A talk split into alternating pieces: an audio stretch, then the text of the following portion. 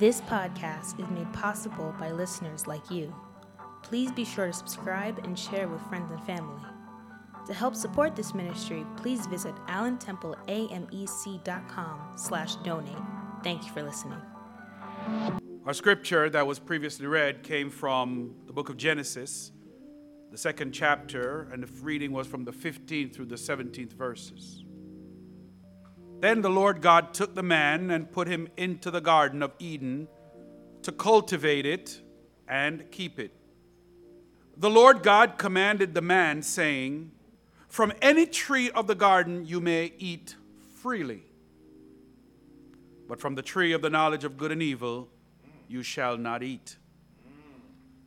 For in the day that you eat from it, you will surely die. I have three challenging questions that I will ask of this text, which will form the basis for today's message. The first challenging question I have is this Why is it that the very thing that we are forbidden to do is the very thing we choose to do? Why is it that the very thing that we are forbidden to do is the very thing that we choose to do? For some reason, there is a part of us that no matter how much we're told to stay away from something, somehow we override that prohibition and pursue it anyway. Well, well, Let me give you a personal example. When I was about seven years old or so, my younger brother being about six, we were living in Jamaica at the time. I recall one of my uncles who, having gone to the country, brought back to the house over a dozen Bombay mangoes. If you know anything about Bombay mangoes in Jamaica, they are probably the most delicious and juiciest mangoes you could find anywhere, right, Aunt Bev? In fact, they were so succulent that if you cut one side of the mango, you can eat the juicy part out with a spoon. They were my dad's favorite mangoes, and we were only too delighted when our uncle came from the country and brought back so many for us. Well, and this is very true, our parents had the mangoes in the refrigerator, and we were told not to touch any of them.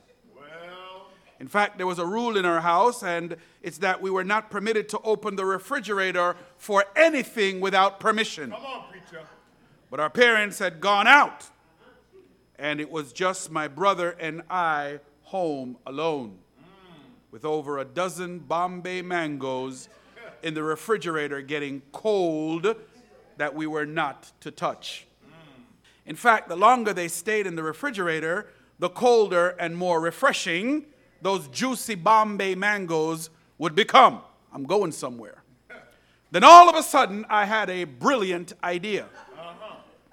I would go into the refrigerator, strike one, take out one of the mangoes, strike two, sink my teeth into it, being careful not to bite too hard, and then simply suck out some of that cold, sweet mango juice, strike three. Now, after I had done that, I noticed that when you look at the mango, it looked like nothing had happened, and I was very surprised. So I put the mango back in the refrigerator. But as time went on, I felt an urge for more.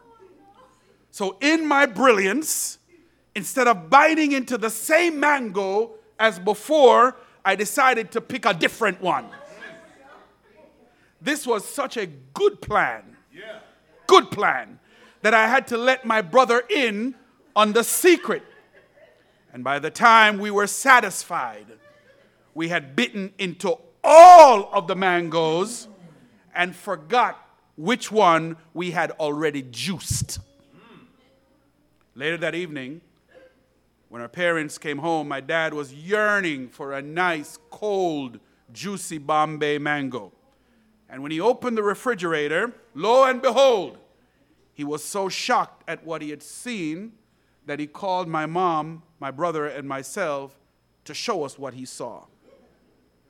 Every single mango in the refrigerator had a dark outline showing teeth marks.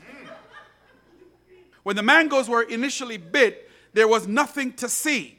But after staying in the refrigerator for a while, the teeth imprints began to show, and we were all mortified. Here's the best part my dad made me and my brother sit and eat every single mango in the refrigerator that we had bitten. Initially, we thought this was the best possible punishment you could ever get until we got about to the sixth mango each. And we ate them all and felt sick. And after that, we got a whooping. We were explicitly told not to go to the refrigerator without permission. We were explicitly told not to take anything out of the refrigerator. And we were explicitly told not to eat any of the mangoes. But we did anyway.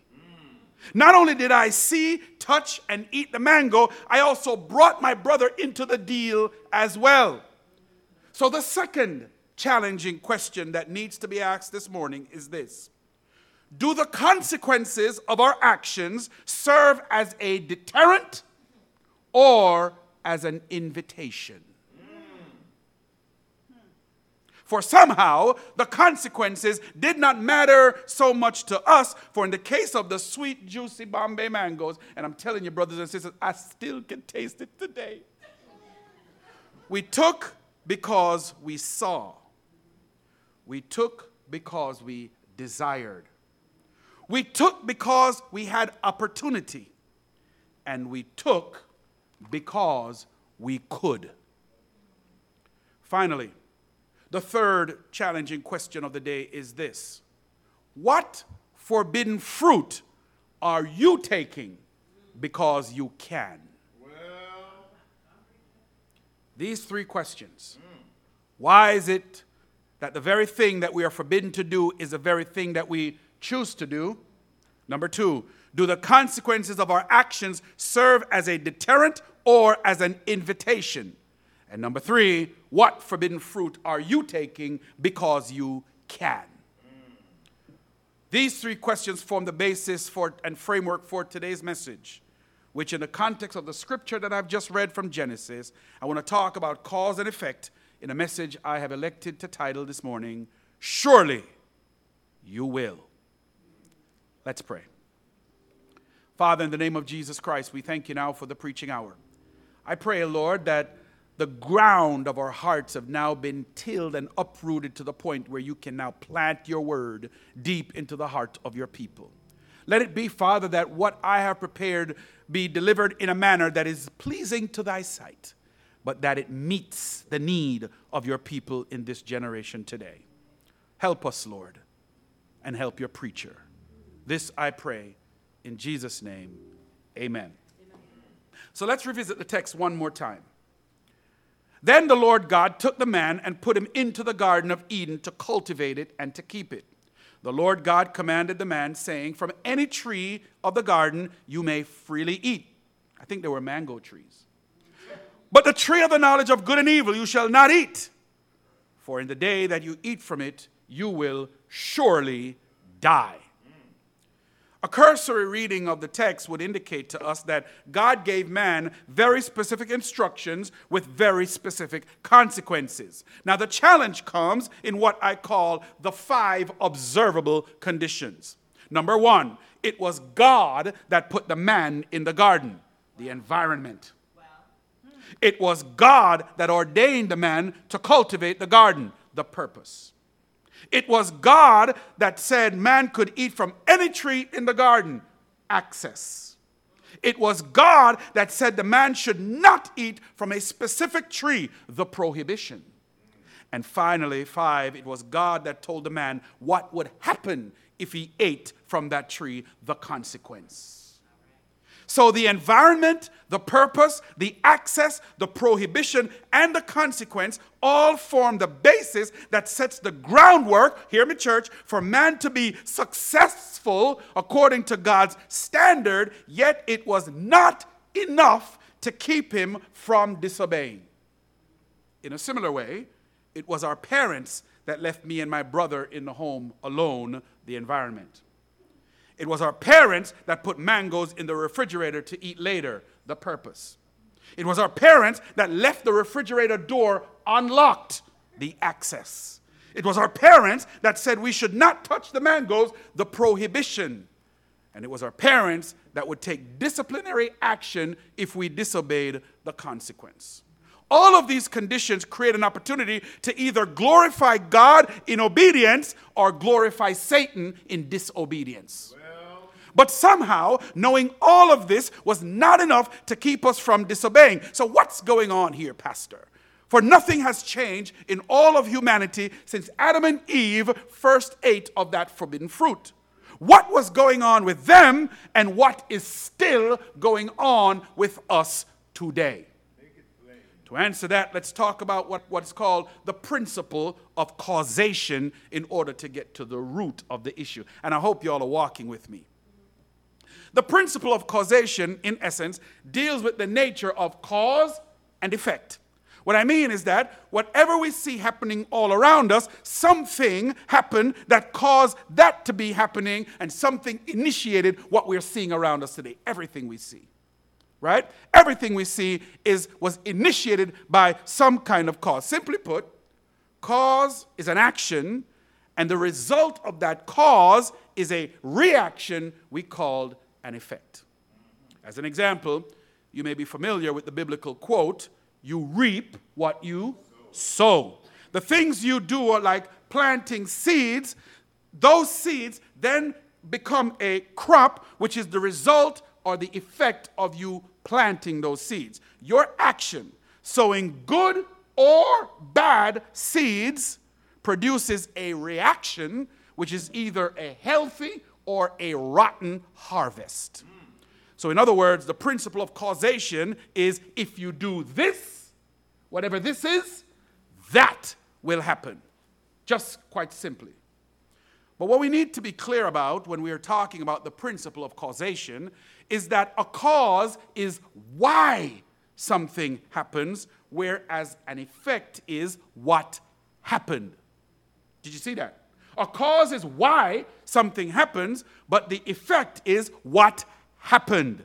And when we talk about what happened, we are really talking about outcomes based on consequences, which opens a door for me to begin talking about the second of our three challenging questions. Recall the second challenging question Do the consequences of our actions serve as a deterrent or as an invitation?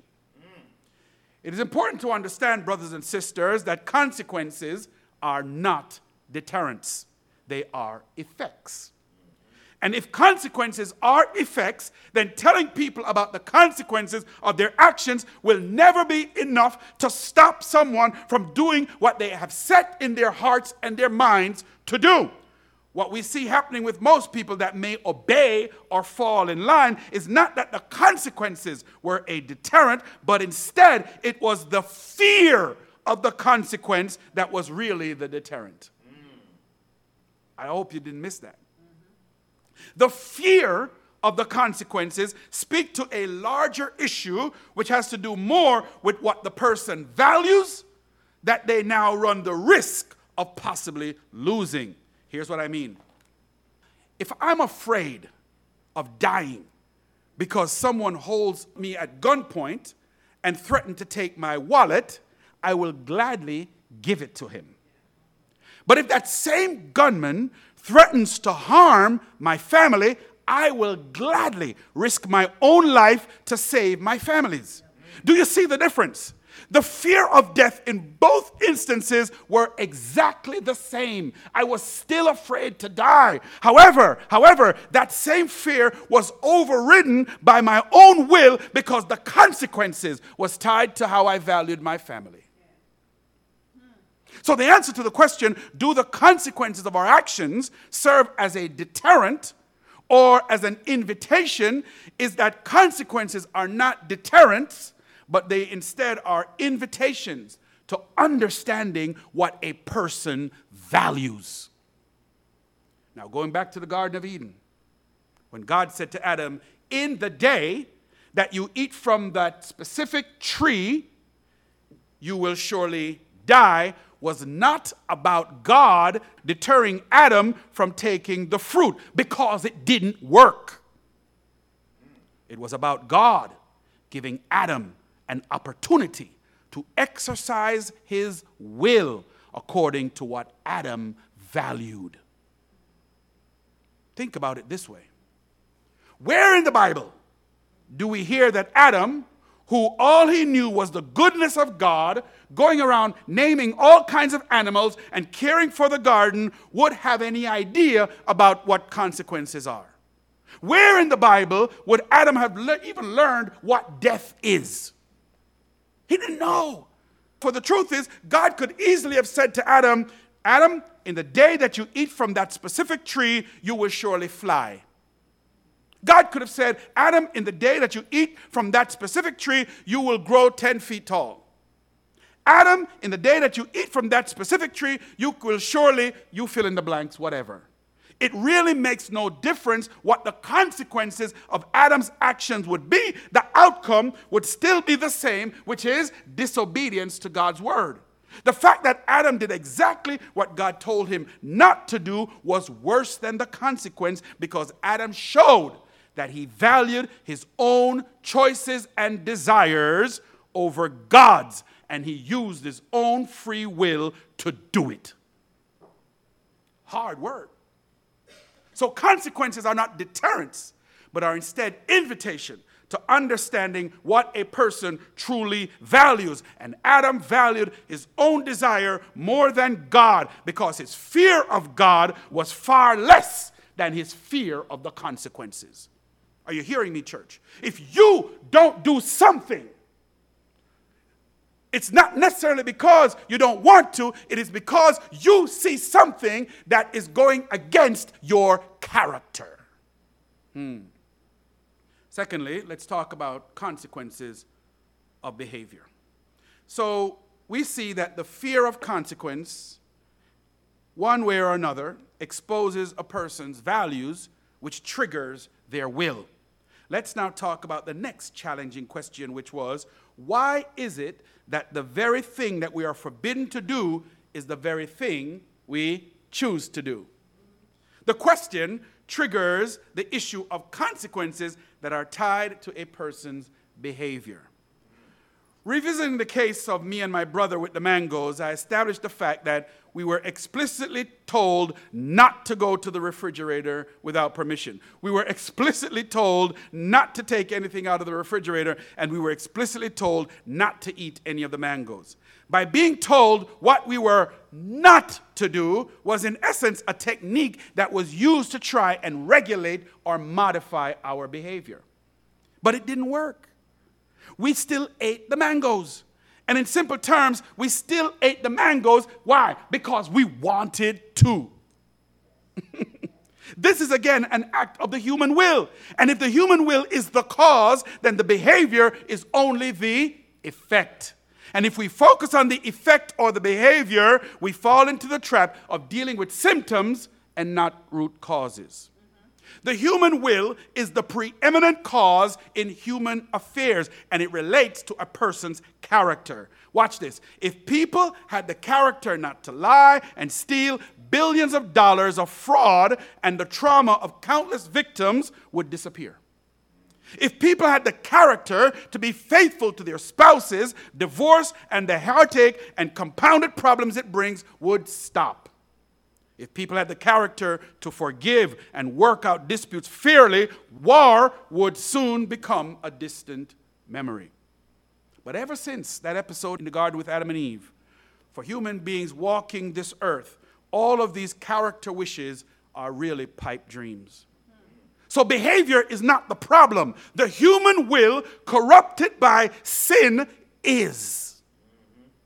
And try as you might, You cannot override another person's will, no matter how much you or I try.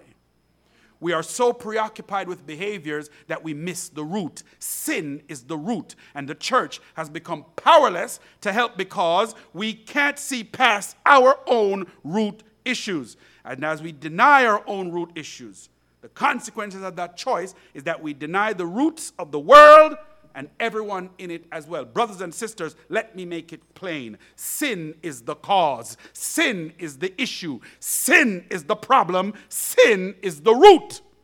The problem is not gay, lesbian, straight, rich, poor, poverty, sickness, disease, sarcasm, cynicism, racism, xenophobia, homophobia, anger, envy, jealousy. The problem is sin.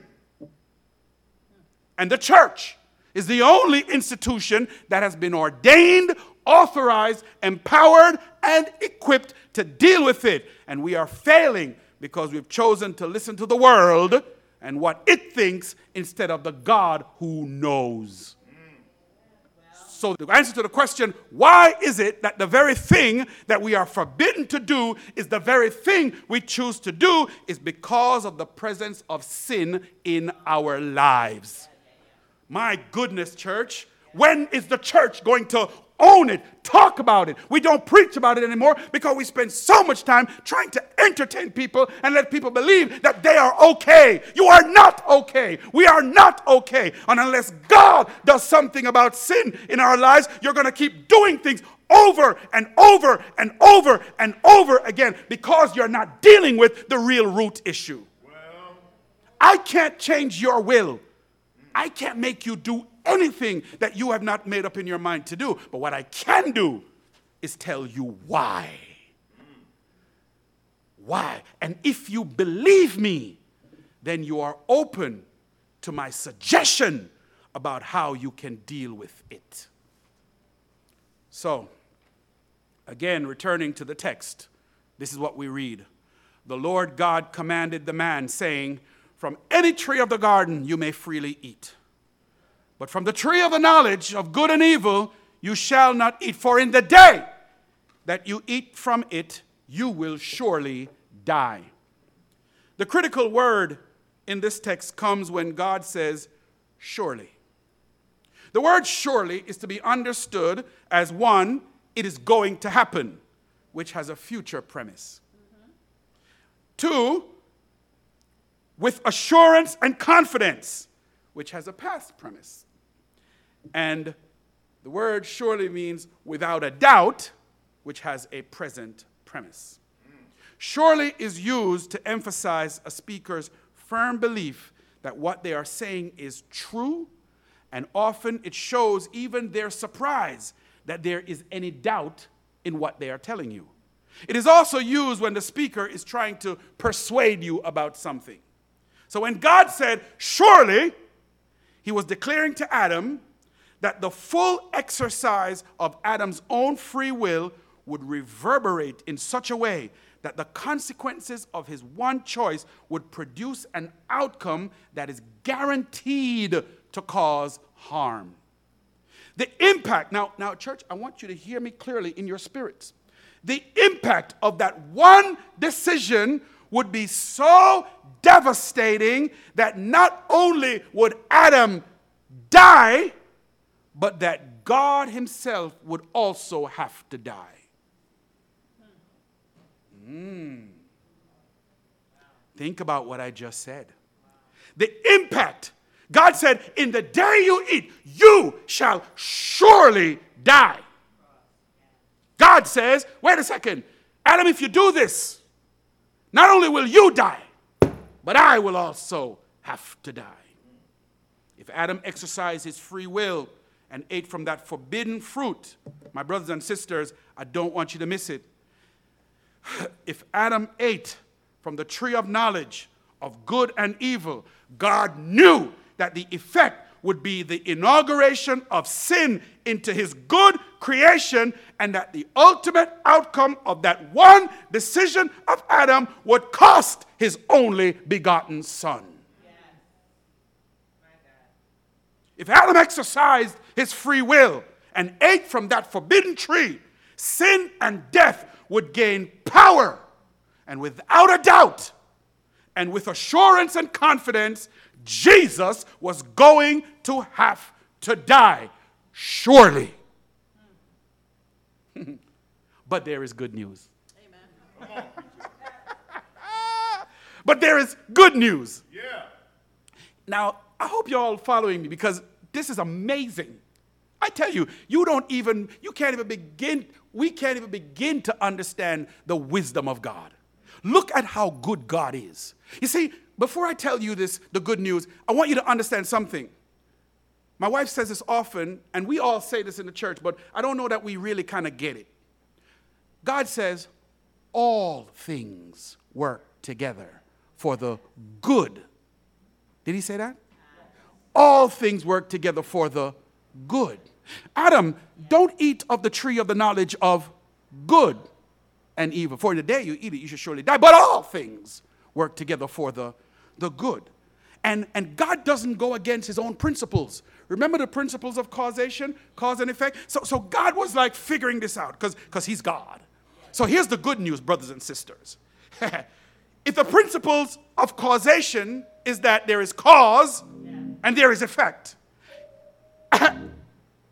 if it works in one direction, it got to work in another direction as well.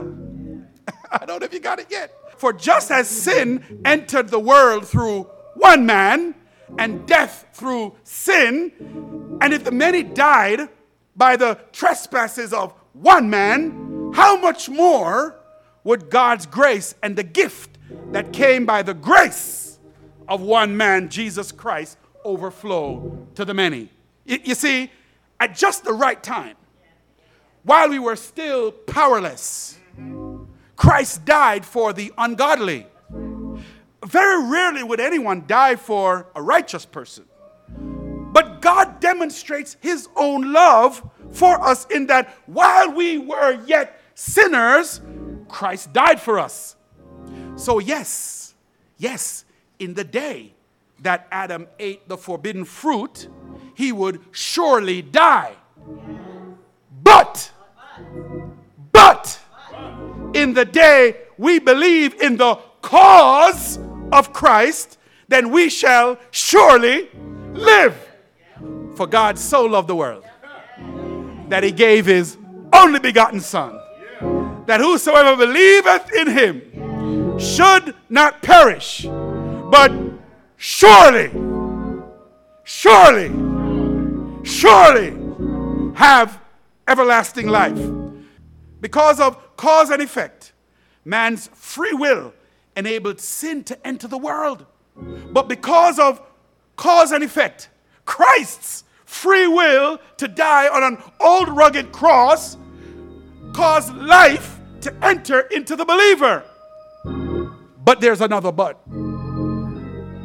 But you, you must make a choice. Yes. Exercising your own free will to just believe. So, the last challenging question What forbidden fruit are you taking because you can? What forbidden fruit are you taking because you can? Most of us, all we know is the good we experience in the world, and that good, which is really no good at all, can be compared to the goodness of God. For, hear me, church, for unless your desire for the goodness of God overrides your forbidden desires, then you will never have the strength to exercise your own free will against temptation. your desire for the goodness of God can only come when you taste and see that the Lord is good.